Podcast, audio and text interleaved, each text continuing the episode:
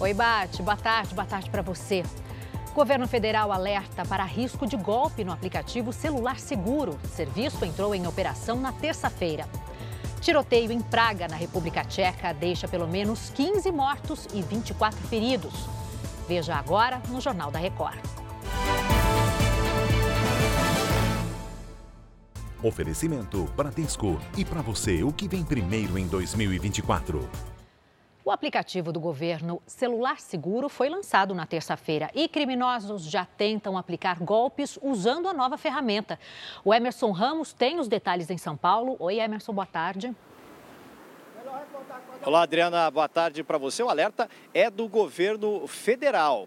Com a nova ferramenta, vítimas que tiverem o celular roubado ou furtado poderão bloquear o aparelho, a linha e aplicativos bancários. Mas para usar o serviço é preciso baixar o aplicativo e é nessa hora que é preciso ficar atento. Os golpistas enviam links falsos que seriam para o download do aplicativo. Quando a pessoa clica, acaba permitindo o roubo de dados como senhas.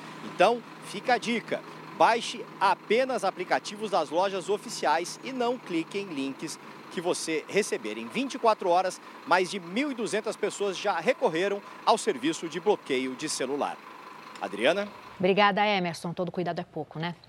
A Braskem foi alvo de uma operação da Polícia Federal em Alagoas e no Rio de Janeiro. Foram cumpridos 14 mandados de busca e apreensão. São investigados supostos crimes ambientais cometidos na exploração de salgema na capital alagoana.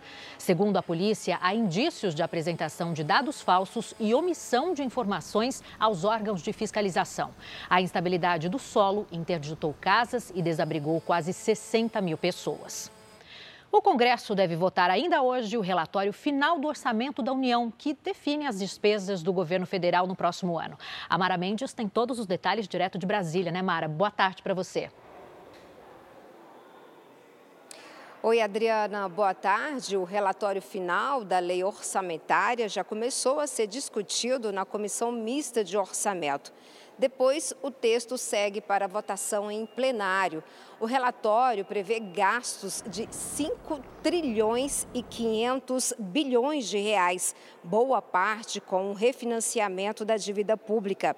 Já em relação ao PAC, o Programa de Aceleração do Crescimento, em vez dos mais de 61 bilhões de reais planejados pelo governo, devem ser aprovados 44 bilhões de reais. A previsão do salário mínimo é de 1.421 reais. O governo trabalha para votar e aprovar ainda hoje a taxação dos jogos online, que pode ser incluída no projeto de apostas esportivas. É com você, Adriana. A gente segue acompanhando, Mara. Obrigada.